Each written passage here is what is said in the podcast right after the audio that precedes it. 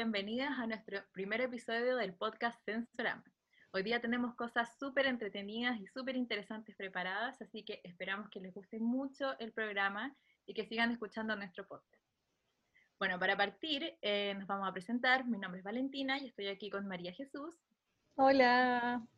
Eh, chuchu para los amigos. Y eh, nosotras somos parte de la Fundación Museo Virtual. Eh, la Fundación Museo Virtual es una organización que trabaja haciendo contenidos educativos y culturales a través del uso de la tecnología. Eh, y al igual que nosotras, existen muchas organizaciones y proyectos e iniciativas en Chile que incluso desde antes de la pandemia han estado trabajando con tecnología para generar estos contenidos culturales y educativos.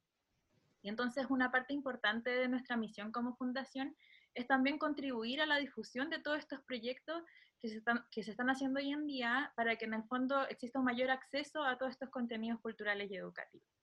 Y con esto en mente, eh, nuestro programa se trata principalmente de traer distintos invitados que nos cuenten eh, qué es lo que están haciendo, cuáles son, sus proyectos y podamos ver en vivo algunas de las cosas que están realizando. Para los que nos están viendo en YouTube van a poder ver eso súper bien, para los que están escuchando desde Spotify, vamos a tratar de narrarlo lo mejor posible para que en el fondo todos puedan entender qué es lo que se está viendo y qué es lo que nos está mostrando nuestros invitados. Bueno, y después de esa sección viene otra que se llama el bit histórico, eh, pero les vamos a contar más tarde de qué se trata eso.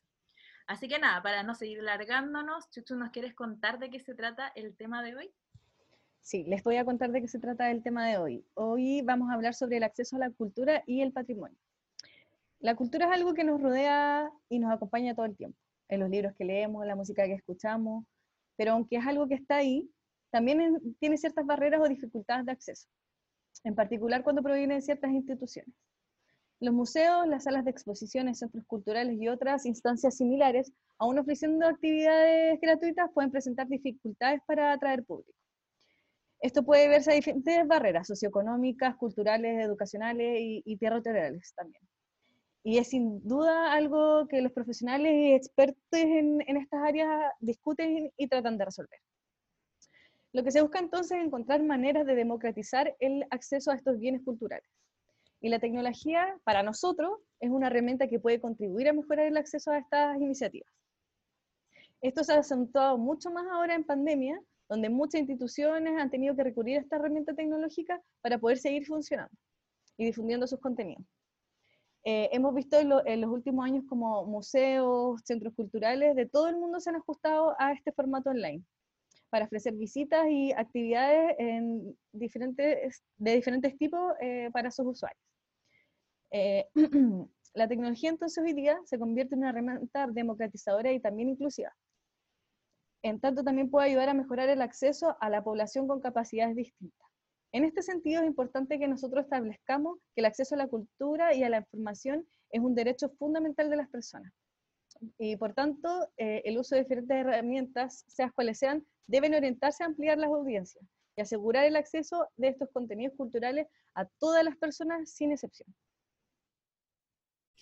Bueno, ya teniendo eso en mente, hoy día queremos presentarle a nuestros invitados del día de hoy. Ellos son Diego y Abigail, y y ambos trabajan en una organización que utiliza la tecnología como una herramienta de acceso inclusivo al patrimonio de nuestro país. Esta organización se llama eh, Patrimonio Accesible y ellos eh, se dedican a hacer recorridos virtuales interactivos en diferentes lugares patrimoniales de Chile. Así que partimos por agradecerles muchísimo por ser parte de nuestro programa hoy día. Eh, ¿Les parece si cada uno se presenta y explica un poco más en detalle en qué consiste su organización? Claro. Bueno, yo soy Diego Ramírez, eh, arquitecto. Me dedico a la preservación digital del patrimonio hace muchos años. Y, y ella es... Yo soy. Hola, ¿cómo están? Yo soy Abigail Galvez. Yo me encargo del tema de la gestión, de la realización de los proyectos. Yo estudié Derecho, me dedicaba a otro ámbito en verdad, y, y, me metí en este mundo del patrimonio, de la realidad virtual, de la accesibilidad, y juntos somos el equipo y los fundadores de Patrimonio Accesible. Súper. ¿Y cómo nace Patrimonio Accesible? Cuéntenos un poco la historia de su... En resumen, siempre es larga esta historia, pero vamos a tratar de resumirla. Eh, yo desde mi trabajo como arquitecto eh, llevo documentando edificios patrimoniales a lo largo de Chile desde el año 2002. por ahí que partí cuando estaba en la escuela. Y eh, pasaron los años y empezó a crecer una base de datos gigante de edificios patrimoniales y surgió la pregunta de qué hacer con todo ese contenido cultural y patrimonial. Y nació la idea de buscar una plataforma y, y alguna forma de poder mostrar y dar accesibilidad a este contenido. Fue un periodo bastante largo de pruebas, de tratar de mostrar lo que hacía con las nubes de puntos, eh, con toda la tecnología, pero al final cuando nos enfocamos más en el tema de la accesibilidad y la inclusión, eh, determinamos que era más factible y más amigable ocupar la tecnología de los recorridos virtuales. Y ahí fue cuando eh, yo empecé a ir a, a, los trabajos de terreno, que empecé a documentar algunos edificios patrimoniales. Eh, eh, que básicamente generamos los recorridos virtuales que los lanzamos la primera vez para el Día del Patrimonio del año 2019. Y fue en ese periodo, eh, un poquito después de ese, ese, lanzamiento que hicimos de estos recorridos virtuales en la Casa de los Diez, eh, que nos, nos, invitó a participar a otra, otra empresa para hacer como una agrupación de personas que se dedicaban a la documentación patrimonial. Y, y, ahí nos dimos cuenta en esa experiencia eh, que la persona que nos estaba ayudando, en verdad, eh, eh, les contaba una historia a todas las personas que estaban viendo el recorrido virtual. Y vimos el potencial que tenía em, el tema de la narrativa al momento de tener una experiencia eh, de recorrido de este tipo, que en verdad la mayoría de los recorridos eran solo recorrer fotos. Y en ese mismo periodo eh, fue que Abigail eh, comenzó a vincularse con el tema de la inclusión. Sí, yo comencé con el tema de la inclusión, empecé a ver el tema de la gestión de patrimonio accesible y a aprender de los fondos públicos.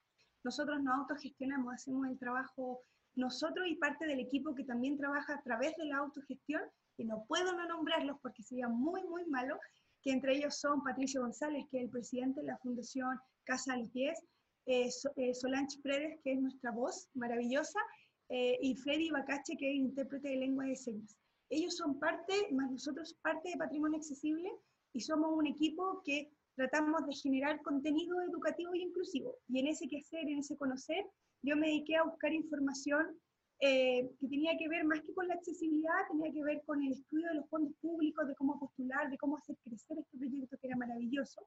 Y entre ellos las anécdotas de la vida, llegué tarde a una reunión de Corfo, no me dejaban entrar, eh, y me puse a hacer show, entonces había otra persona que también estaba reclamando igual que yo, y, y era Soledad Silva. Eh, Soledad Silva es realizadora audiovisual de Almada Media, junto a Paula Taloni, y ellas son las encargadas de generar eh, contenido a través de lo, eh, adaptar eh, documentales chilenos con lenguaje inclusivo. Y le mostramos esta idea de lo que queríamos hacer, y, y las chicas muy amorosas nos dijeron, y generando un, una posibilidad de crecer, nos dijeron, bueno, la comunidad ciega y la comunidad sorda, sería maravilloso que pudieran conocer su trabajo. Y ahí fue un clic. Y ese clic fue, vamos a crecer, eh, no solo con lo que Diego ha desarrollado, sino también con lo que yo puedo generar a través de este conocimiento. Entré a cursos de lengua de señas, aprendí temas de braille y ahí empecé a entrar a las distintas comunidades, a conocerlos desde adentro y con ellos y a través de ellos empezar a generar este contenido. Y así fue. Y, y, en la espera de poder eh, financiar esto, eh, que se demoraba y siempre es lento, eh, mientras Abigail eh, aprendía a participar en los fondos y tratar de adjudicarnos algo, tomamos la decisión de implementar esto por nuestra cuenta. Y la mayoría de los recorridos que están hoy día son casi todos autofinanciados. Eh, recién ahora tenemos uno publicado que trabajamos con los museos de la Universidad Austral, eh, tenemos otros por ahí que queremos publicar, pero estamos consiguiendo los permisos. Y este año, afortunadamente, ya nos ganamos dos fondar. Así que estamos muy contentos porque vamos a generar más contenido eh, dentro de este año. Y vamos a incorporar eh, una reserva natural, patrimonio natural, que es algo que teníamos al debe. Estábamos solo con patrimonio arquitectónico principalmente, y ahora ya vamos a tener un proyecto de patrimonio natural. Así que esa es una buena sorpresa es la primera reserva medioambiental que vamos a documentar, que está en Valdivia y que se llama Punta Curiñanco, a través de la ONG CODEF, que han sido también unos aliados, colaboradores de nosotros en este proceso y que hacer patrimonio. Buena, está buenísimo. Excelente. Bueno, entonces ya nos contaron un poco de quiénes conforman el equipo como un poco como directorio y también eh, mano de obra en el fondo. Eh, ¿Hay alguien más que quieran, eh, no sé, comentarnos que, cómo también llegan estas personas, qué, cuáles son sus roles en particular, quiénes ah, conforman este equipo real? nosotros trabajamos somos amigos de Patricio González, el presidente de la Fundación Casa de los Diez hace más de 15 años. Eh, y, Patricio se unió a nosotros porque trabaja a través de la Casa de Casa de los Diez en el tema cultural hace muchos años. Entonces, él es parte aliado de nosotros, nosotros postulamos a los fondos públicos a través de la Fundación Cultural Casa de los Diez, hacemos esta alianza colaborativa. Eh, la Solange, que es eh, la Solange Fredes, que es nuestra voz maravillosa, es la novia de Patricio, que también se unió a este trabajo con puro amor, con puro cariño. Y, Freddy Bacache, eh, Freddy, no, yo Freddy lo amo, eh, porque él ha sido infinitamente generoso con nosotros.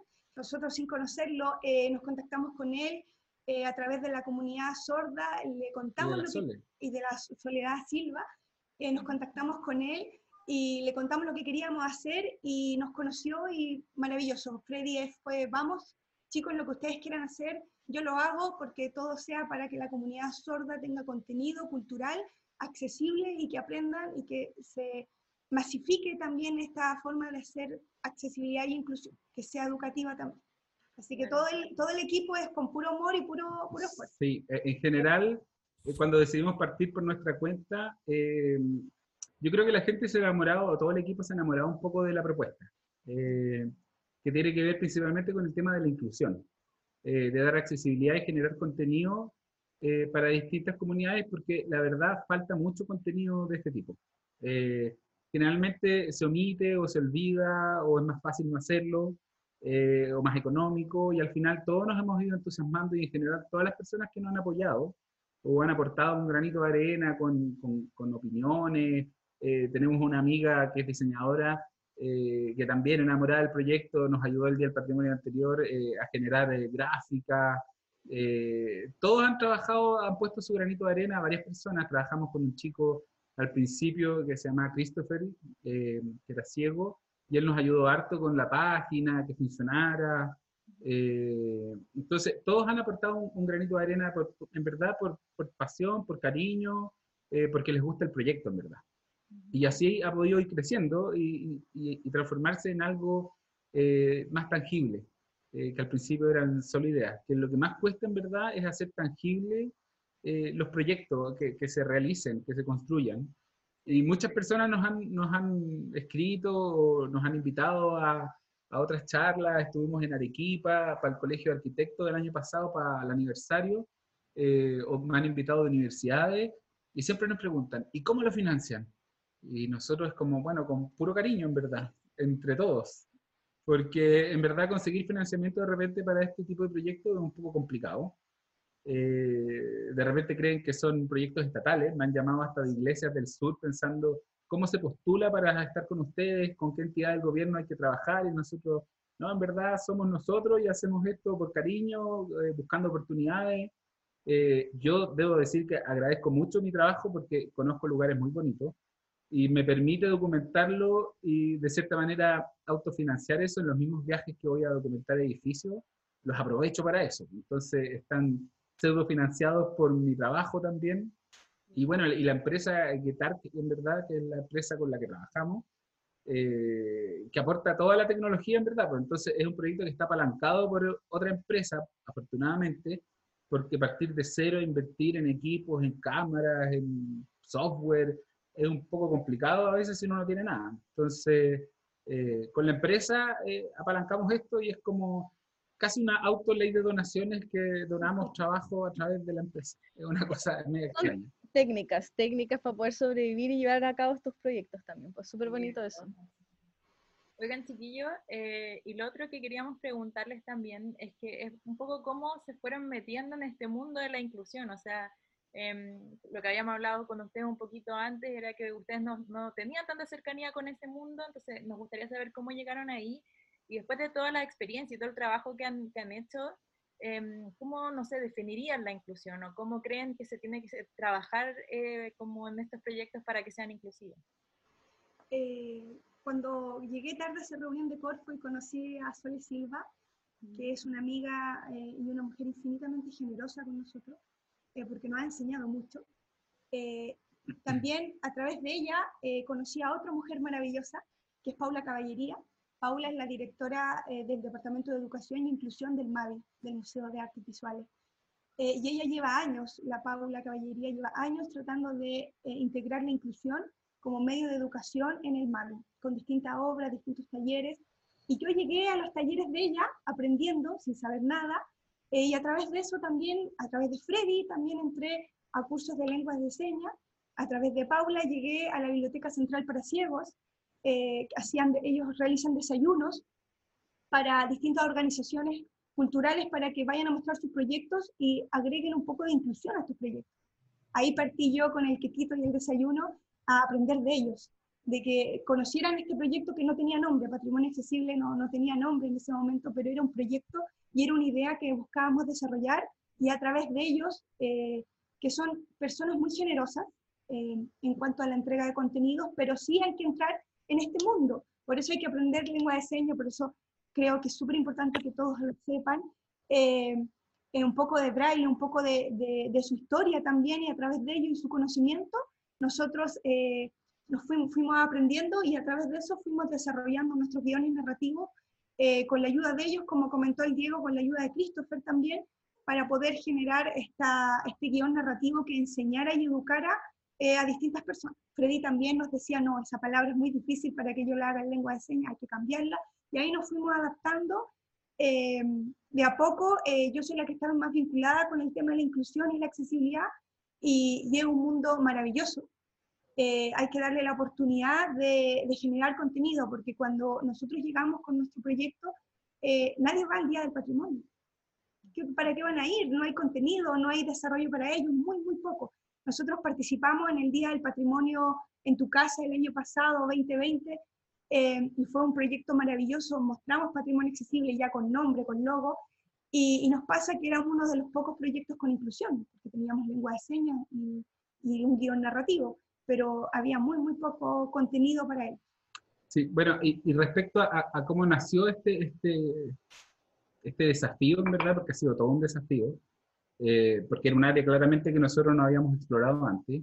Cuando partió la idea de patrimonio accesible, que todavía no tenía nombre, eh, básicamente buscaba democratizar el acceso a la cultura, al, patrimonio, eh, pero estaba orientado a disminuir brechas como sociales, geográficas, económicas, generar ese tipo de accesibilidad, que un niño en el norte pudiera ver una iglesia del sur y viceversa, y básicamente abrir el patrimonio a través de la virtualidad para que cualquiera de cualquier parte pudiera acceder. Y, y cuando nos metimos, y, y, esa era nuestra meta, en verdad, generar accesibilidad. Y cuando apareció el, el tema de la inclusión para las personas eh, ciegas o sordas, eh, no lo pudimos, no, le, no pudimos hacer la vista gorda y mirar para el lado, no pudimos. Simplemente fue como, no, es que si queremos generar inclusión para todos y todos, tenemos que incluir a la mayor cantidad de personas posible. Y, y ahí empezamos a investigar la verdad. Y todavía tenemos eh, en deuda eh, un proyecto que estamos desarrollando para las personas ciegas, porque el tema de los recorridos virtuales es un poco complejo eh, en la práctica de que ellos lo puedan navegar. Por eso la, mayoría de los recorridos dejamos como la narrativa afuera como audio, para que, para que lo pudieran escuchar por último y se pudieran, y por eso están como descriptiva la, la, explicación de los sitios, que habla de los tamaños, las dimensiones, los colores, que para la mayoría de las personas podríamos decir, sí, lo estoy viendo, yo sé que la iglesia es amarilla, yo sé que tiene una torre, yo sé que tiene esto, pero está pensado para darle contenido también a las personas ciegas. Y este año queremos implementar recorridos virtuales auditivos. Eh, ya vamos a comprar algunos micrófonos que graban en, en 360 y, tratar de generar un contenido. Estamos en desarrollo todavía con eso, eh, una idea. Porque al final teníamos muchas ideas con el tema de la inclusión, teníamos eh, representaciones eh, táctiles de réplicas de edificios, y con el tema de la pandemia, bueno, lo dejamos de lado por un tiempo porque en verdad eh, congregar a gente para que vaya a tocar algo hoy día es como, mm, es complicado. y los lentes de realidad virtual que te permiten tener una experiencia eh, mucho más inmersiva en los sitios. Eh, bueno, también estar compartiendo un lente con más personas que van la cara, arriba de la nariz, tan cerca de... Muy complicado. Así que... Con mascarilla incluida. Sí, con mascarilla, lente. Eh, en verdad son tecnologías que esperamos poder implementar el día de mañana cuando esto pase pero por ahora todo eso está en stand-by porque está, es muy difícil. Eh, hoy día está muy complicado. Y esto en verdad, eh, hoy día, eh, en verdad, surgió antes de la pandemia esta idea, y hoy día tiene más valor que nunca porque permite a la gente hoy día que está en la casa, encerrada, a los viejitos, al abuelito, poder visitar lugares de repente que, que, no lo van a poder hacer de otra forma. Y algo que es súper importante, que necesitamos también solucionar, es el tema de la difusión, porque al final si el proyecto no se conoce, eh, no se accede, y si no se accede, eh, básicamente no cumple con su objetivo principal, que es llegar a todas las personas. Entonces, todas estas instancias, como, como la de ustedes, las que nos han regalado, eh, favorecen un poco ese objetivo que es, tan, que es el más importante al final. Así que ese es como nuestro vínculo con la inclusión en, en términos generales. Claro. Y no sé si quizás también eso les ha cambiado algunas perspectivas o como ideas que tenían antes sobre las personas con capacidades distintas y ahora como que...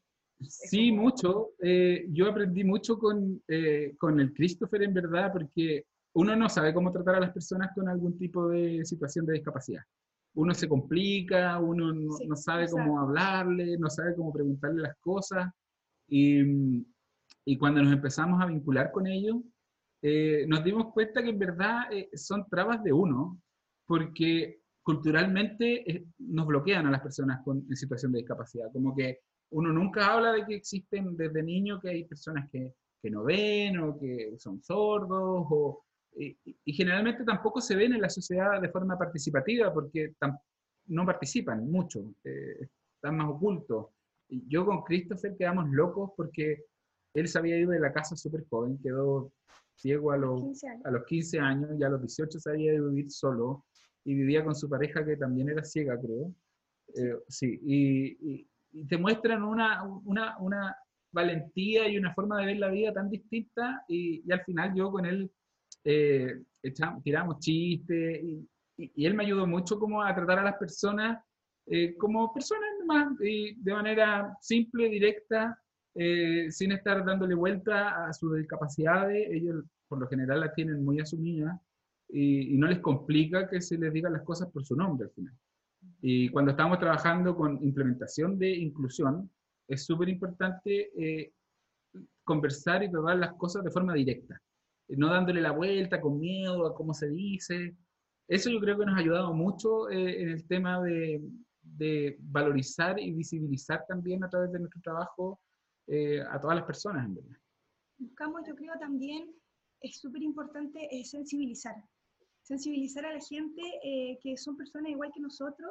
Christopher tiene una inteligencia increíble, o sea, la primera vez que vino a nuestra casa nos pidió que poder tocarla, cada rincón, y bastó eso una vez para que él nunca más se perdiera, para que él nunca más chocara con nada.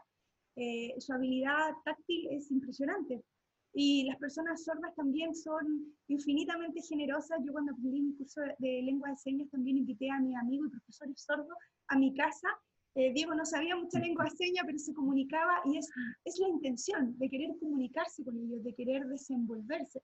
Y eso es súper importante, eh, hacerlo lo más natural posible, eh, reírse, tirar talla, es lo más normal, y, pero yo creo que lo más importante y que de poco he ido aprendiendo con el tema es sensibilizar, que la gente lo conozca, lo viva eh, y lo aprenda también, que eso es súper importante. Oye, ¿y cómo se dan, cómo en el fondo se aproximan ustedes em, a todo esto desde la tecnología? O sea, ¿por qué creen que la tecnología es una herramienta tan importante eh, para el patrimonio accesible al final? Como, eh, ¿qué, ¿qué, valor vieron ustedes en esta herramienta para tratar de utilizarla en pos de la inclusión? Yo llevo trabajando con tecnología desde muchos años. Y, básicamente me, he desarrollado desde el mundo de la tecnología, eh, aplicada precisamente al tema de la preservación del patrimonio, preservación digital. Eh, ha sido una herramienta que me, ha permitido hoy día eh, desarrollarme en todos los sentidos. Eh, y, y, ha crecido mucho y crece muy rápido. Y tiene muchos potenciales que, que hoy día serían casi imposibles de realizar si no fuera con la tecnología. Internet también, obviamente. Claramente, una de las grandes limitantes que tenemos con, esto es si no hay Internet, en verdad, es poco lo que se puede hacer. Eh, por eso en algún momento teníamos pensado hacer eh, rutas eh, por distintos sitios, mostrando esto, llevando los lentes para darle acceso a las personas de repente perdidos en una isla en Chiloé, que no tienen acceso a Internet o a la electricidad, poder llegar a ellos también. Pero bueno, hoy día eso es muy difícil. Pero la tecnología al final abre puertas y permite, y hoy día los niños, los chicos, son tecnológicos desde que nacen, por lo tanto son herramientas cada vez más amigables. Y, y el desarrollo de, de, patrimonio accesible en particular, hemos tratado de que sea lo más amigable para todas las personas. Tiene, hay personas que no les gusta que sea, por ejemplo, tan autoguiado y que esto funcione casi como una película, pero justamente está pensado para disminuir la, la, limitación del manejo de la tecnología en algunas personas. Básicamente que uno ponga play y corra esto como una película.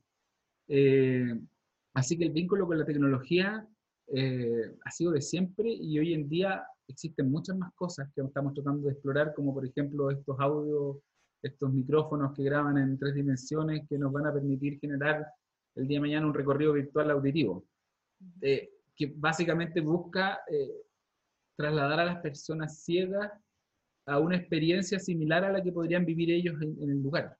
Porque nosotros que somos muy visuales, eh, para, para, adquirir información, eh, de repente no exploramos otros sentidos o no los ponemos en valor.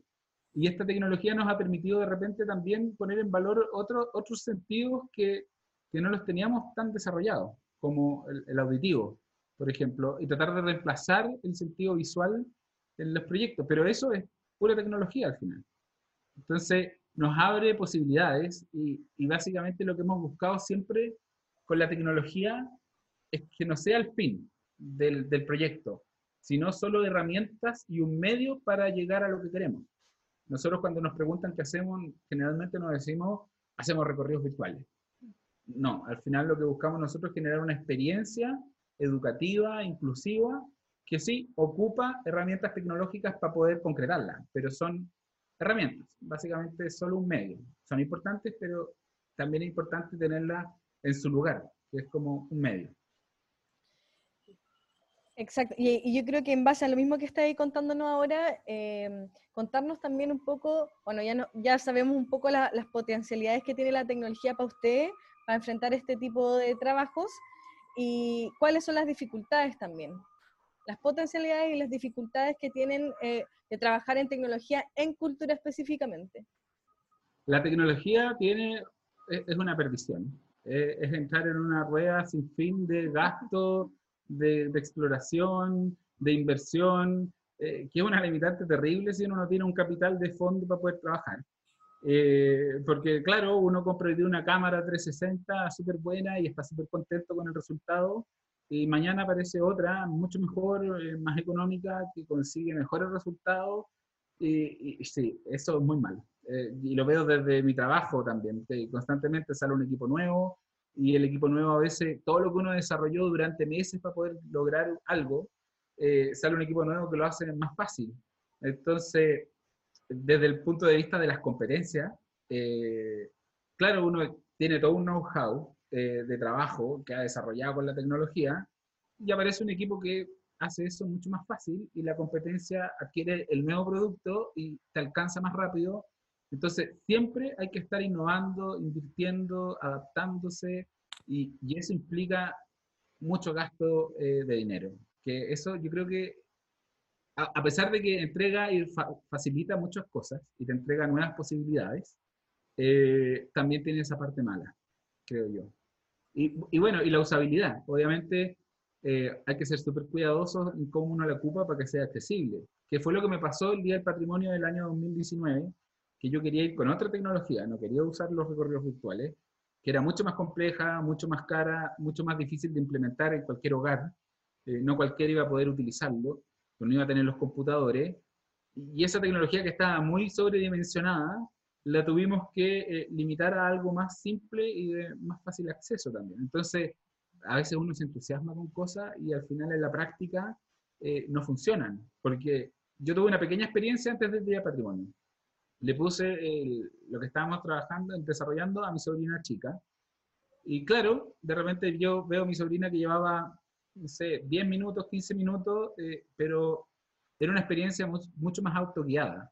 Entonces, pero no había avanzado en, en una parte, estaba súper pegada en una sola parte del recorrido.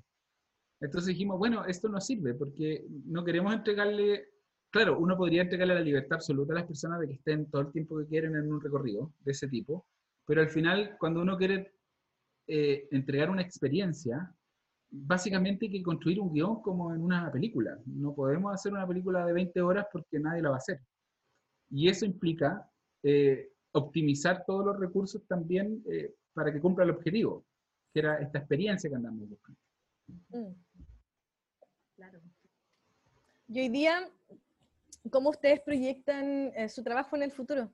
¿Qué es lo que ven? Ya nos han contado un poquito sobre el tema del, del audio 3D y todas esas cosas que se vienen, pero ¿cómo ustedes también proyectan la fundación en sí en el futuro? Eh, buscamos crecer sin límites, eh, eh, ir para arriba hasta el final, que no haya tope. No, lo que más buscamos es, que esta plataforma, esta plataforma que es patrimoniaccesible.cl, crezca al nivel de que también el día de mañana lleguen personas con contenido inclusivo, educativo y accesible y quieran participar con nosotros, quieran incluir ese trabajo en nuestra plataforma y que ese contenido crezca, crezca a la accesibilidad, a la inclusión. Eh, por eso buscamos a través de estos fondos también eh, dejar de autogestionar, eh, porque tampoco se puede tanto, pero a través de estos fondos que nos hemos ido ganando y que nos sentimos inmensamente orgullosos porque es una posibilidad de seguir otorgándole a la gente con distintas capacidades que puedan viajar y conocer. yo creo que buscamos crecer al nivel de, de que la accesibilidad eh, y la inclusión se haga costumbre para todos. Sí, algo que nos ha pasado últimamente y, y, que me encanta, que ha sido algo que no, no esperábamos, eh, o sea, siempre uno lo espera, eh, pero no que fuera tan rápido, es ser un referente. básicamente ser un ejemplo para otras instituciones que están trabajando en proyectos similares a, a, desafiarse un poco y a generar contenido de mejor calidad eh, dejar el recorrido virtual, el recorrido virtual y entregar contenido y inclusión. Eh, no sé, cuando me invitaron a, la, charla de equipa, o sea, estaban invitando a alguien que hacía en teoría recorridos virtuales, eh, como alguien importante. Pero claro, lo que llamaba la atención era todo lo otro, no el recorrido virtual en sí. nos han llamado de la UFRO, Universidad de la Frontera, para decirnos que quieren entrevistarse con nosotros porque somos su referente. Eh, en los proyectos que quieren desarrollar. Eh, nos llamaron también de, eh, de otra parte más, que nos han estado llamando porque, claro, somos como un referente. Y eso para mí tiene un valor inmenso porque al final está sensibilizando a las personas para, y, motivándolas un poco a generar este tipo de contenido. Y para mí eso ha sido súper, súper valioso, súper importante. Y, y, agradecidos en verdad de la recepción de la gente, en verdad porque tenemos muchos errores, más que errores, eh, cosas por mejorar. Eh, y, pero a pesar de eso, eh, hemos recibido mucho agradecimiento de las personas que han visto el proyecto porque por lo menos lo estamos intentando. Porque expertos en esto no hay muchos. no sé quién hay. Yo he buscado otros referentes de herramientas de este tipo con la inclusión y, y no he pillado mucho. Nosotros estuvimos investigando por todas partes, en verdad, en todos los sitios.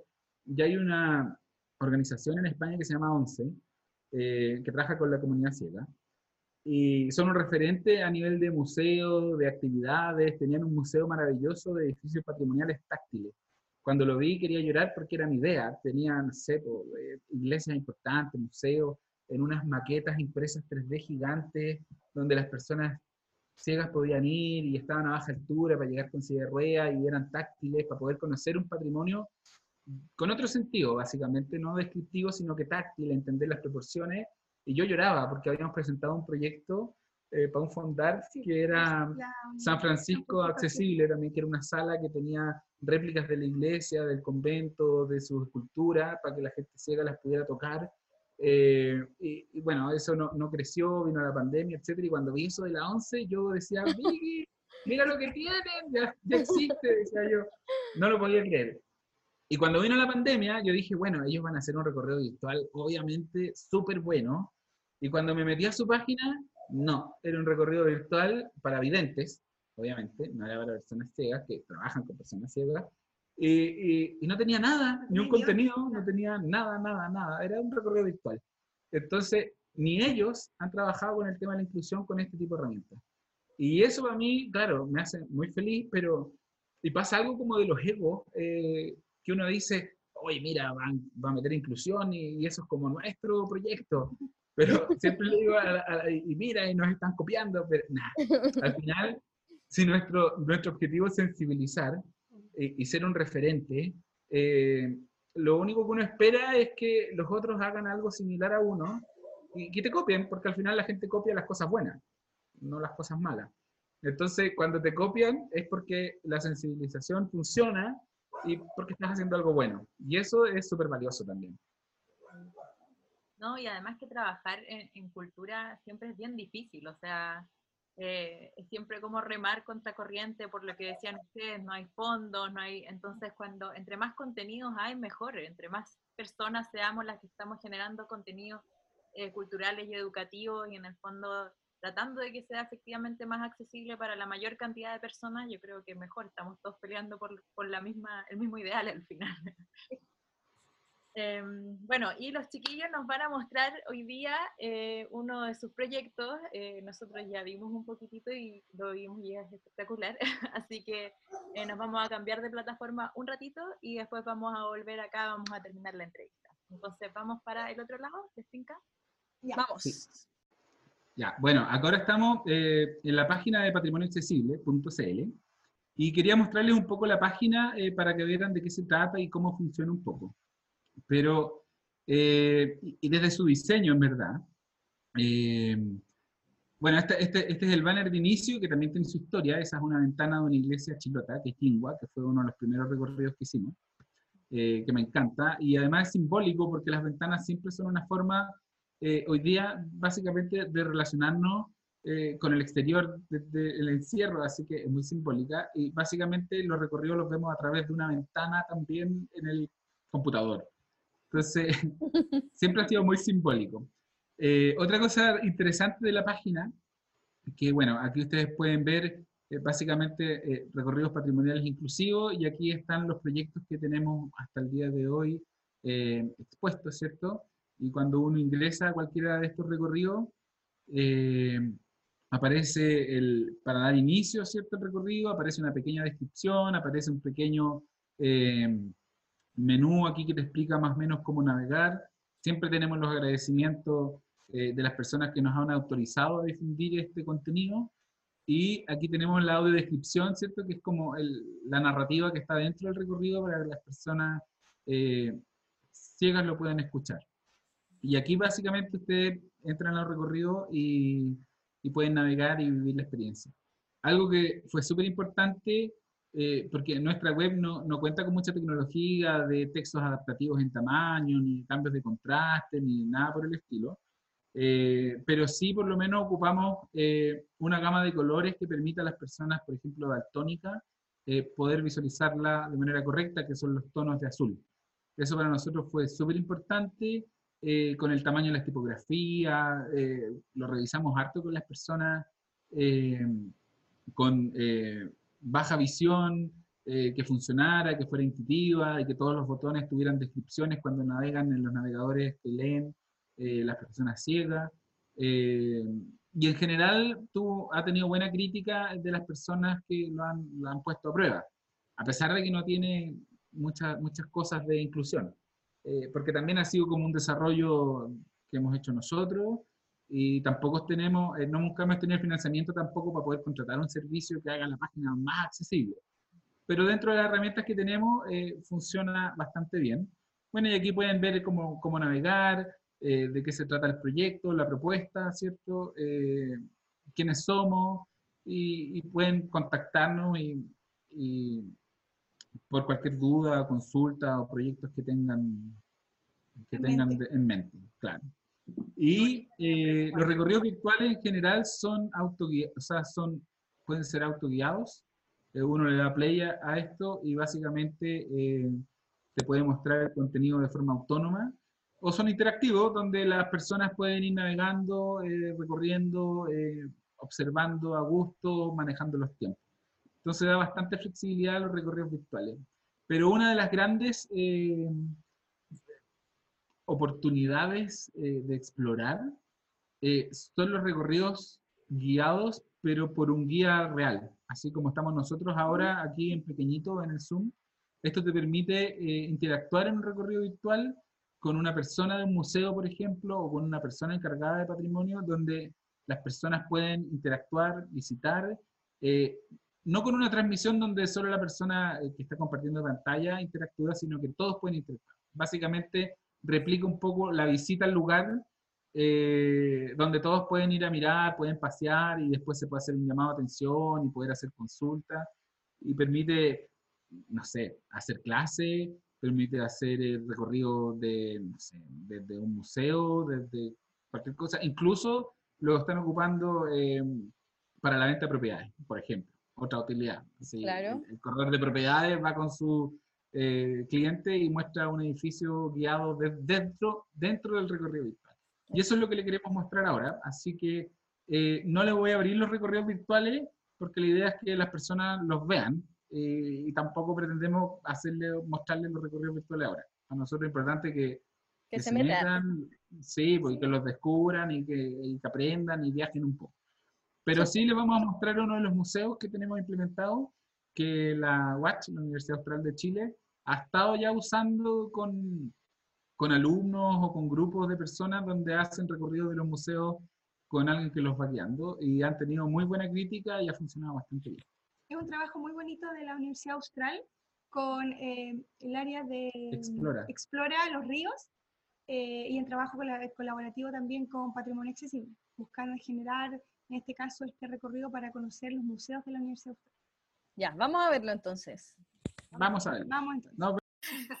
bueno, aquí les quiero presentar eh, de lo que les estaba hablando recién, que son estos recorridos guiados Aquí, bueno, pueden ver al guía, que soy yo, Diego, que podría ser cualquiera, a la Chuchu y a la Vale. Y eh, básicamente aquí podríamos tener muchos más invitados en el mismo recorrido. La gracia de esto es que aquí estamos en un recorrido eh, interactivo donde yo espero que ahora la Chuchu y la Vale también puedan navegar libremente. Y eh, bueno, este está con el audio apagado, no tiene animaciones, es mucho más básico.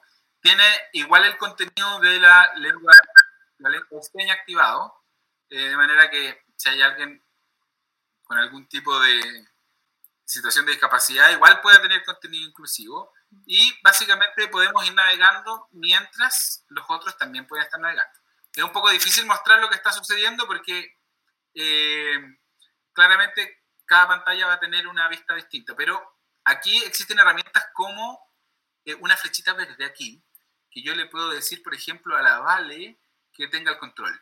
Y ahora lo que estamos viendo es a la Vale navegando, que también podría estar haciendo preguntas, consultas. Este eh, ahora podemos ver que la Vale es la que está mirando desde la vista aérea. Claro. En este momento estoy como arriba en el cielo mirando como hacia abajo el museo.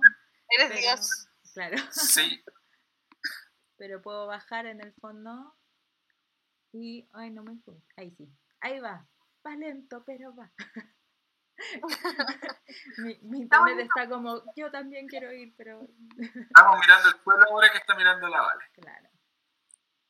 Entonces, ahí se puede ver que se puede avanzar al hall. Oye, está súper entretenido esto. Me encanta. Vale, ándate al hall. Ya. Pero no, vamos, vamos a darle el control a la Chuchu y se lo vamos a quitar a la Vale. Ya. A ver. Ya, Chuchu, tienes tú el control ahora. Llévanos a pasear. Ahí vamos. Uh, es como un viaje así como... Sí. Como ir al futuro, Aquí estamos en el hall. Se ve eh, un pasillo. Ahí sale una flecha. Estamos describiendo todo porque hay mucha gente que, mucha gente que nos va a escuchar por Spotify o alguna plataforma. Eh, entonces hay que ir describiendo un poco lo que vamos haciendo. Estamos en el Museo Histórico y Antropológico. Eso nos faltó el título.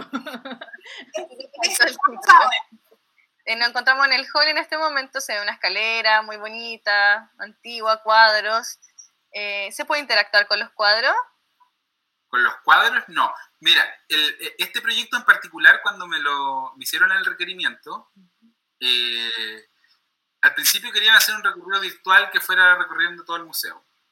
Pero yo les propuse algo distinto, que lo aceptaron y les pareció muy bueno, era que se tenía que generar un guion narrativo eh, un guion museográfico específico para el recorrido virtual y no tratar de hacer o replicar eh, la experiencia presencial en el museo. Eso implicó, eh, por supuesto, hacer un guion mucho más reducido, que fuera una experiencia acotada, que no estuvieran dos horas que puede durar una visita al museo, donde se explica la historia del museo, se explica el contenido de las salas en términos generales y en cada sala se tomó uno de los objetos de la muestra más representativos que fuera en la misma línea de esta narrativa y esta historia que estaban contando entre los dos museos. Entonces, la interacción obviamente no busca eh, reemplazar eh, la visita presencial, en lo absoluto, sino que es una, una propuesta específica para este recorrido virtual. Entonces, cuando uno ve la, la, la visita virtual eh, autoguiada, o sea, la automática. Eh, ahí uno va escuchando el audio, va escuchando la historia, puede ir abriendo los objetos que están ahí señalados con este circulito que pestañea. Y cada uno, la sala, por ejemplo, el audio de la sala está aquí en la versión eh, de texto y lengua de señas. Básicamente esto es lo mismo que tiene en audio el otro recorrido. Y cada objeto además tiene eh, la explicación, la lengua de señas y la fotografía y el audio. Básicamente están los contenidos de cada sala de esa forma.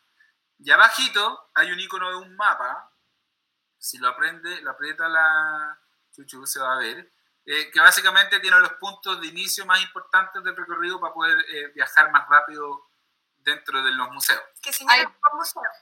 Y, si cliqueo arriba del puntito azul me transporta al lugar.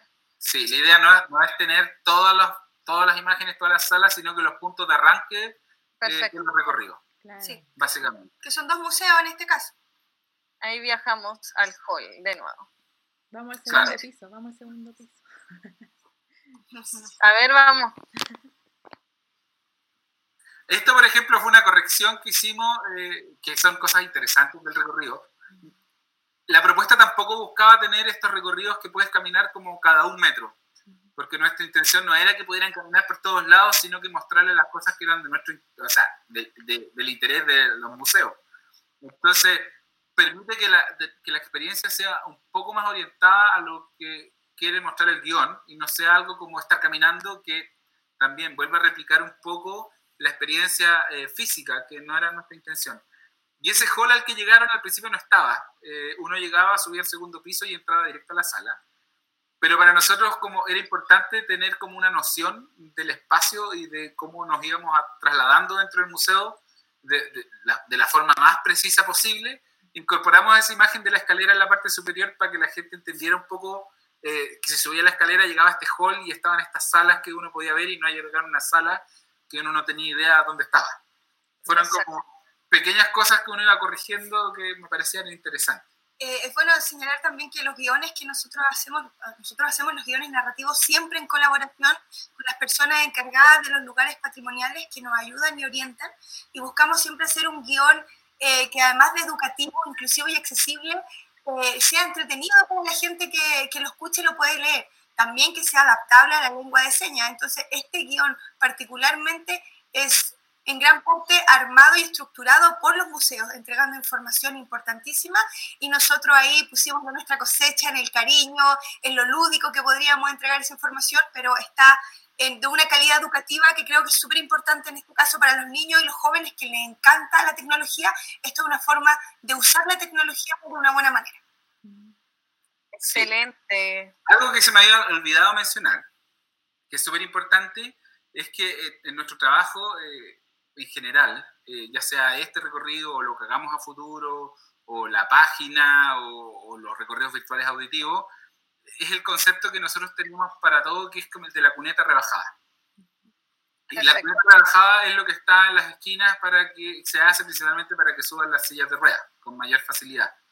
que es una acción inclusiva para cierto grupo de personas pero que termina siendo útil para todos. Que, que porque lo va a ocupar la, abuelita eh, con su bastón, lo va a ocupar el niño en bicicleta, lo va a ocupar la, alguien, con la, alguien con el coche, eh, lo va a ocupar alguien con el carrito de la feria, alguien que viene con una maleta. Entonces, son acciones inclusivas, pero no son exclusivamente para alguien, sino que sirven para todos.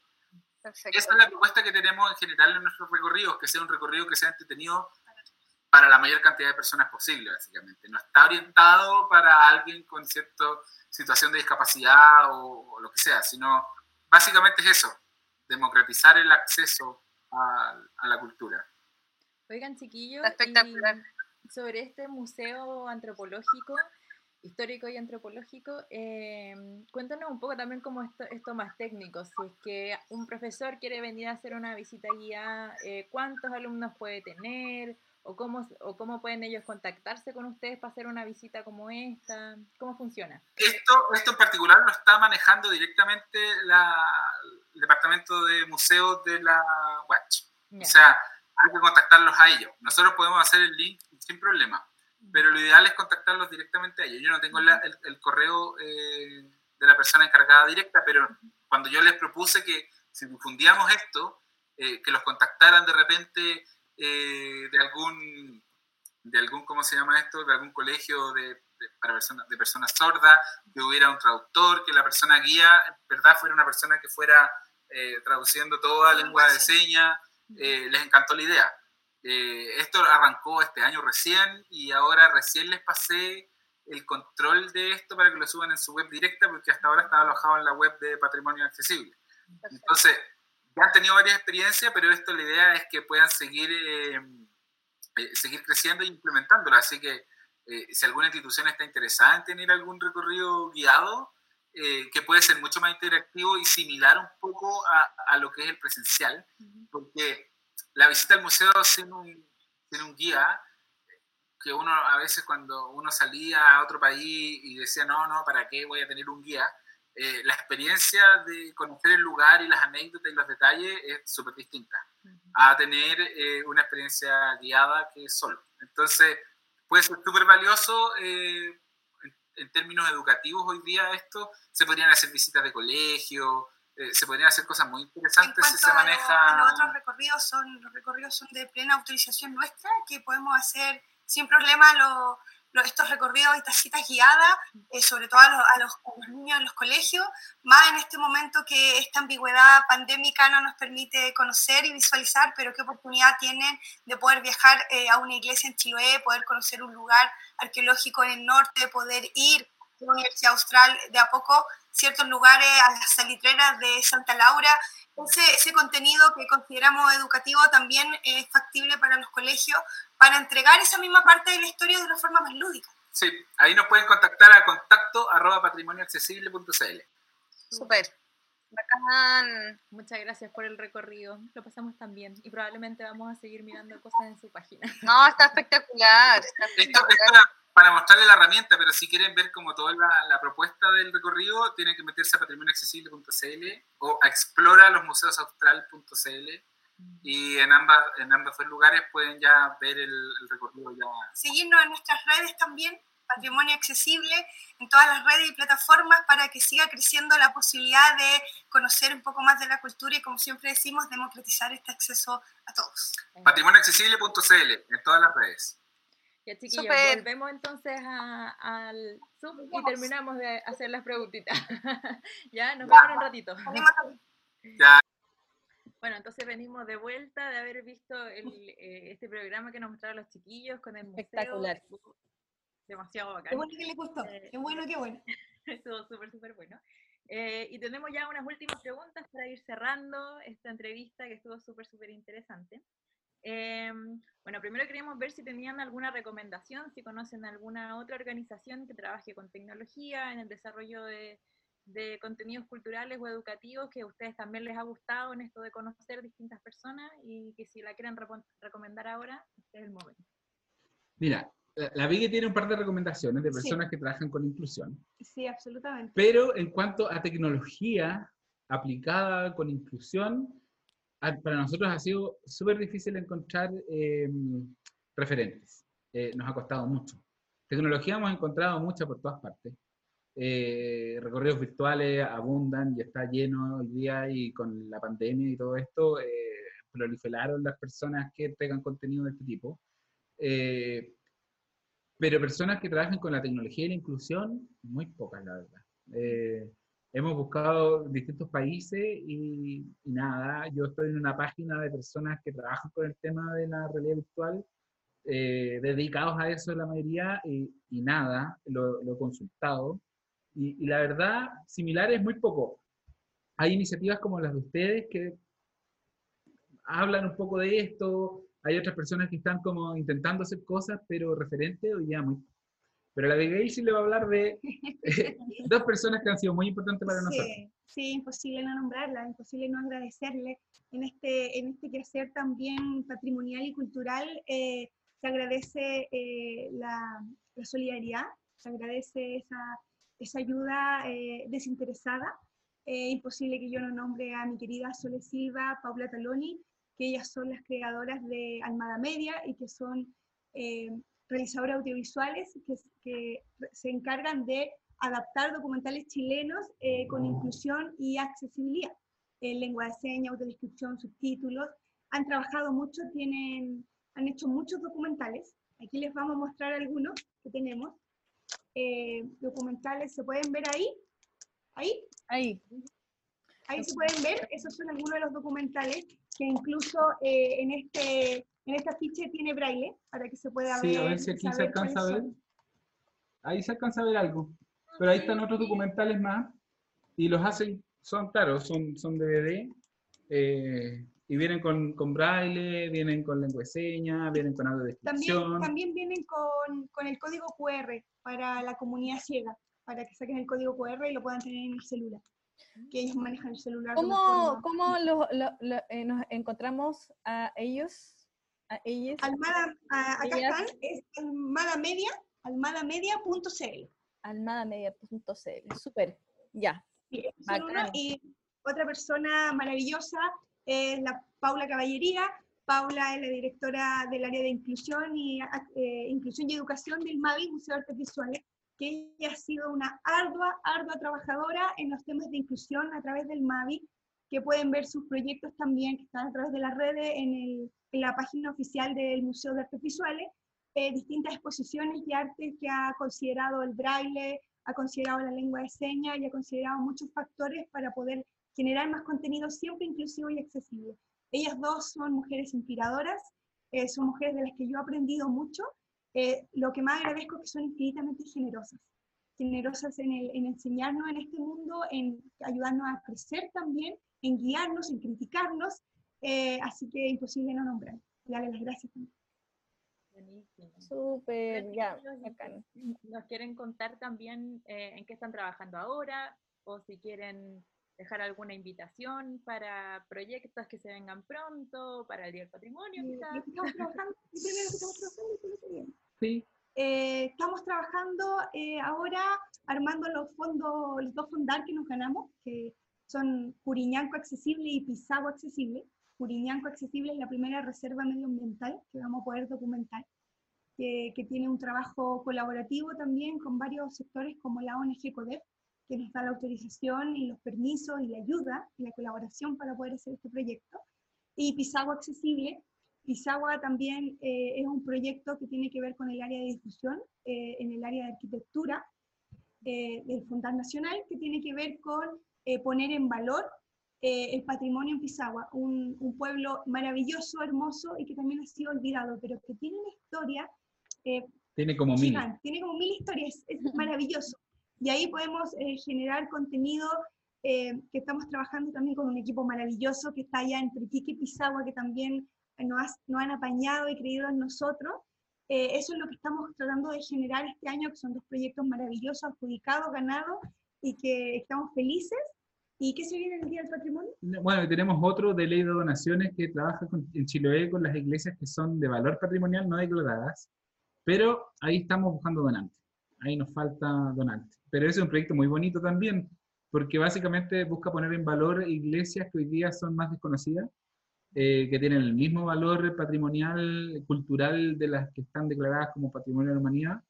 Y ahí tenemos talleres muy entretenidos, estamos trabajando con la Asociación de Carpinteros, que va a hacer talleres de carpintería para las comunidades, para los niños, eh, como retribución también de los proyectos. Ese sería un proyecto hermoso también que tenemos que ver cómo lo financiamos. Y Ahora, bueno, tenemos ahí un proyecto que no lo podemos difundir en verdad, que esperamos que se pueda lanzar para el Día del Patrimonio. Proyecto un trabajo que hicimos.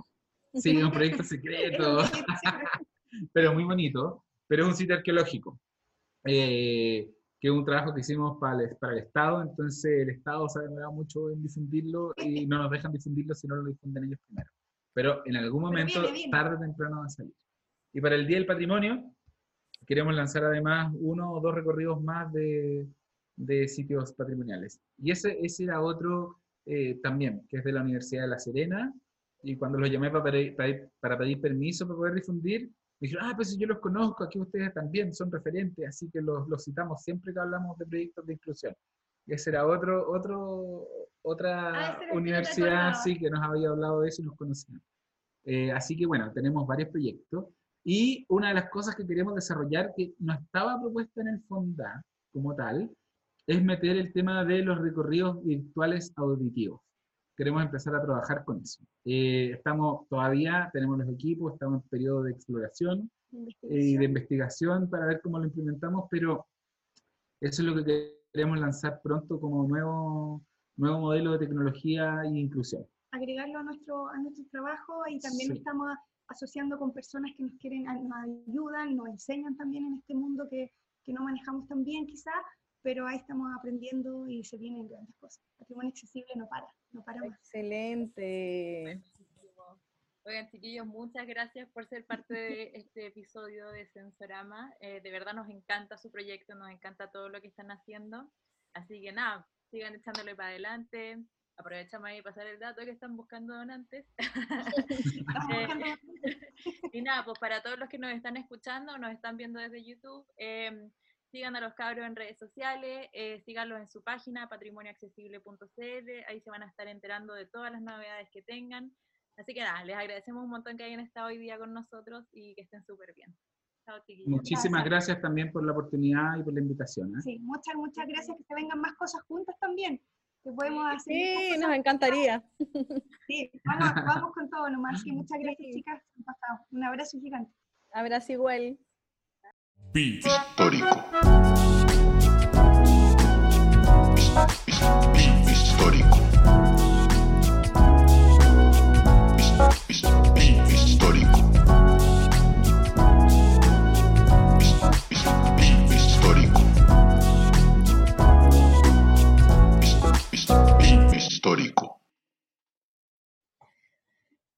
Qué buenos invitados, Vale, tuvimos hoy día. Le embarró, qué onda estos cabros.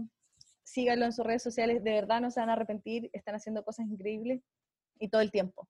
Así que sígalos. Y bueno, para continuar, eh, tenemos una sección más que queremos compartir con ustedes. Ya les habíamos hablado un poquito al principio. Esta se llama el bit histórico. Y lo que vamos a hacer es contarles algún dato histórico asociado a la tecnología. ¿Por qué se preguntarán ustedes? Bueno, la tecnología es algo que solemos asociar con la innovación, con los robots, el futuro. Pero la verdad es que los avances tecnológicos son parte de la historia humana y van desde la rueda hasta la inteligencia artificial. Y aunque quizás no vamos a ir tan atrás como la rueda, sí queríamos tener una sección donde les pudiésemos contar sobre los precursores de la robótica, la realidad virtual o aumentada y la inteligencia artificial, etc. Entonces, ¿cuál es el bit histórico de hoy? Para quienes se lo estaban preguntando ya, les vamos a contar de dónde viene el nombre de nuestro podcast, el Sensorama. El Sensorama fue una de las primeras máquinas inmersivas que combinaban imágenes estereoscópicas 3D, es decir, que daban una noción de profundidad, con otros elementos multisensoriales como aroma o viento. El sensorama fue creado en 1962 por Morton Haley, pero lamentablemente no pudo conseguir el apoyo financiero y la máquina quedó como objeto de curiosidad. Y en verdad eso es súper extraño porque eh, yo, eh, hay como grandes parques temáticos que han eh, utilizado máquinas que son muy parecidas a la de Morton Haley y se las vamos a mostrar porque en verdad es, es muy, muy chora la máquina. Eh, y en el fondo ahora esas, esas, máquinas están en los parques temáticos, en Disney World, uno se sube y va en el avatar y es todo muy bacán y te tira viento y te tira olor a tierra. Y nada, pues Morton Haley trató de hacer esto y no le fue tan bien, parece. Pero vamos a ver la, la máquina que hizo para que, a ver qué, qué pasó, digamos. Para que la, la grafiquemos también, para que podamos imaginar cómo era esta máquina. A ver, aquí. Bueno, si pueden ver, también nos inspiramos un poco en, en la propia gráfica del sensorama para, para, la gráfica de nuestro podcast. Exacto. ¿La podéis ver en, en pantalla completa? Sí. Ay, es que a mí se me ah, no, pero eh, pon en YouTube la pantalla completa. Claro, es que eso hice, pero se me quedó pegado. Ah, ya, pero no importa, entonces vemos. Es que está todo pegado.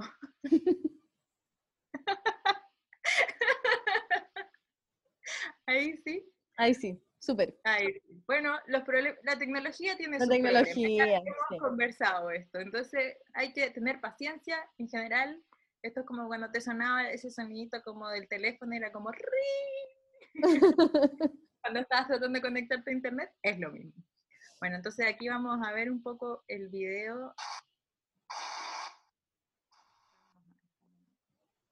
Súper.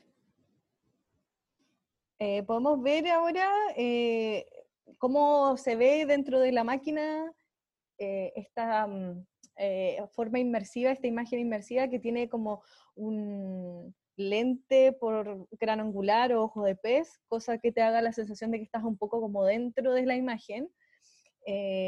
va un, en esta temática en, particular es de un auto como en unas dunas, como de estos, como buggy se llaman, ¿vale? Como estos autos que van en la arena. Sí.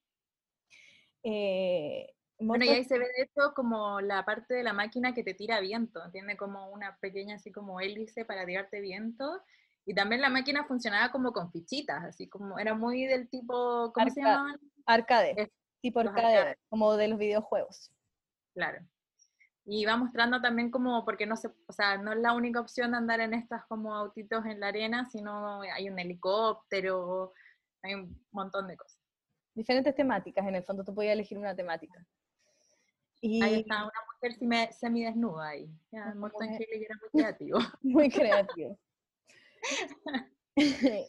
y bueno, em, tú colocabas los ojos como en un visor, que ahí mismo no está como se puede ver en el video, eh, como tipo una carita robot donde tenían los lentes y tú podías sentir los aromas, y, eh, en el fondo una, una forma de diseño en el que tú podías sentir todo.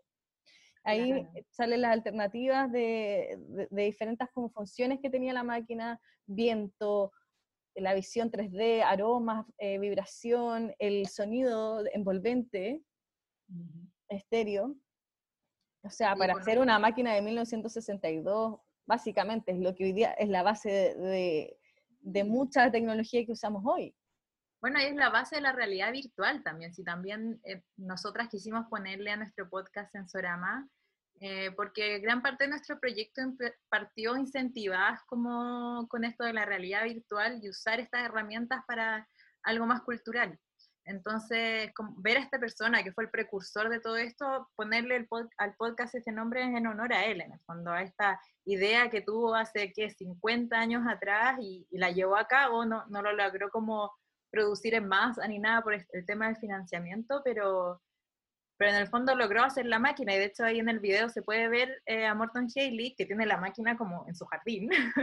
Exacto. y él está sentadito ahí mostrando cómo funciona. Esto es una persona, a todo esto le, damos gracias al, al amigo que subió el video a YouTube, que es un japonés que lo visitó en su casa. Eh, creo que fue en el 84, si no me equivoco, lo fue a visitar a su casa eh, para que le mostrara esta máquina. Y ahí Morton Haley le va contando un poco como de qué se trata, de toda la experiencia como corporal que tiene también esta, esta máquina inmersiva. Exacto. Y bueno, es súper interesante también ver cómo hoy día esa tecnología está implementada, como tú mismo nos contabas delante, en muchos parques temático de, tecnología, o sea, e, e, es, básicamente la base. Yo no sé qué, qué, qué, pasó finalmente con esta máquina, al parecer todavía sigue en su casa. Pero es, pero es una curiosidad de la historia relacionada con la tecnología. Sí, de todas maneras. Y la verdad es que eso es lo que también queríamos lograr con el beat histórico, es como contarles que estas cosas eh, que tenemos ahora, que son súper como complejas y súper futuristas, todas tienen su inicio, en verdad, hace muchos años atrás, cuando hay gente que se le empezó a ocurrir esto, como Morton Haley. Exacto. Así como, no, y esto también nos, nos da también o sea, lo que hoy día nuestros invitados hicieron y nos contaron respecto a su mismo proyecto es básicamente esto, poder sentir y, y, que todos puedan eh, acceder a estas cosas, eh, usando la tecnología como herramienta. Por eso nosotros creemos que la tecnología hoy día es algo súper fundamental. Y nos encantaría que todos pudieran acceder a ella. Por eso mismo buscar la forma y como nos contaban los chicos también de de, de, ir siempre buscando más allá, más allá de cómo integrar más gente, más público. Claro, más público y más proyectos y en el fondo... Y público diverso, con diferentes realidades, diferentes formas de vivir. Entonces, eso es súper interesante. Sí, de todas maneras. Y yo creo que, claro, eso es algo a, todas las personas que trabajamos en cultura, es algo complejo igual, como tratar de incentivar a que se, que se financien proyectos de, esta de este tipo. O sea, Morton Haley tenía básicamente la máquina que, que ahora usa Disney World, pero, pero en el fondo en su momento no logró el financiamiento y hay que persistir, porque uno sabe que las cosas que está haciendo son buenas y como que tienen un buen impacto también dentro de distintas personas, como hablamos hoy día, nuestro tema de hoy, como personas con distintas capacidades, en el fondo, imagínate una máquina así inmersiva en que, en que para las personas que tienen capacidades distintas, en el fondo puedan interactuar con esto de otras maneras, que no todo sea visual, que también sean aromas, que sean sensaciones. Entonces, todo eso está súper bueno y nos gusta mucho. Así que nada, ese fue el beat histórico de hoy. Esperamos que les haya gustado mucho y que les haya gustado mucho también eh, a los invitados que trajimos hoy día. Eh, a nosotros nos parecieron muy interesantes y muy entretenidos, así que de verdad eh, esperamos que a ustedes les haya parecido lo mismo y que obviamente sigan escuchando nuestro podcast porque se vienen muchos invitados interesantes más. Así que bueno, queremos terminar también por decirles que nos sigan a nosotras en redes sociales, el pequeño espacio publicitario. Eh, síganos a nosotras, la Fundación Museo Virtual, en arroba fmuseo virtual. Y también eh, nos pueden seguir, pueden seguir nuestra página web, eh, fundacionmuseovirtual.cl. Ahí vamos a seguir contándoles de todas las cosas que tengamos preparadas en el futuro. Eh, y probablemente también les vamos a contar del próximo invitado, por ahí les vamos a tirar alguna, alguna pista, ¿o no? Sí, sí, así que los esperamos en el próximo capítulo de Sensorama. Sí. Bye. Súper bien.